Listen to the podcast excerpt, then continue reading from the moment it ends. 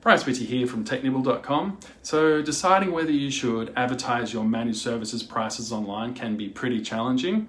Uh, so, I'm going to be discussing the pros and cons of promoting your MSP rates on your website.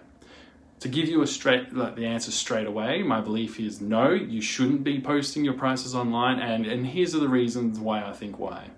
So, if you have attended a webinar uh, for a paid product, you would have noticed that it follows a like a fairly standard format. They often talk about the pain point and how it makes you feel now and how their product or service is the solution. And it's usually only in the last few minutes of the webinar that they mention the price. This is because the price needs sufficient context before it is mentioned. You can't just say, like, uh, buy my course for $1,000 uh, you need to point out that you understand their pain points. You want them uh, thinking about how they will fe- how they feel now and how it would feel with that problem solved, and then discuss the solu- that your solution uh, solves the problem. Once you have that set up, uh, you can mention uh, price because now it's not just a sticker value; it's it's a solution to a pain point. bringing it back to your managed services website, it lacks context when you post your prices online. It often seems too high for, say, just some monitoring backup and edge protection. And it's not just about installing some software, it's about understanding the client's needs and solving the business's problems. It's about allowing them to work more efficiently. Uh, it would help them avoid a multi million dollar fine if their client's database was leaked, for example. That is worth the price. But the prospects don't have all that context established when you just post, post your price online. So conversely, uh, a price that appears too low can hurt you too. There's a link between price and perceived value level or competence.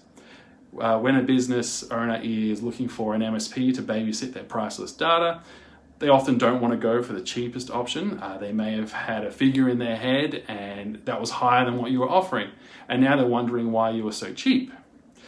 They might think that uh, you are new to the business and they don't want to take a risk on anyone inexperienced. They might think that your uh, MSP is too small and couldn't handle someone um, significant at the at your price point.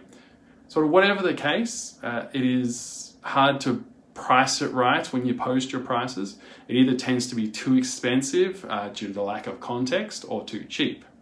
There are a couple of exceptions to this though. Uh, I believe it's okay to list your prices if you're selling like a commoditized item, like uh, say like Microsoft 360 licenses. But the problem is now, of course, is that you're selling a commoditized item and that you will actually be price shopped. You can generally you generally want to create a tailored solution for each client, which is difficult to price beforehand. Uh, if you are getting a lot of tire kickers, you can mention something like uh, 100, a minimum of $150 per seat and upwards. Uh, other than those two exceptions, I believe that you shouldn't be posting your managed services prices on your website. But uh, what do you think? I'm Bryce Whitty from technibble.com and thank you for listening. For more MSP marketing content like this, be sure to subscribe.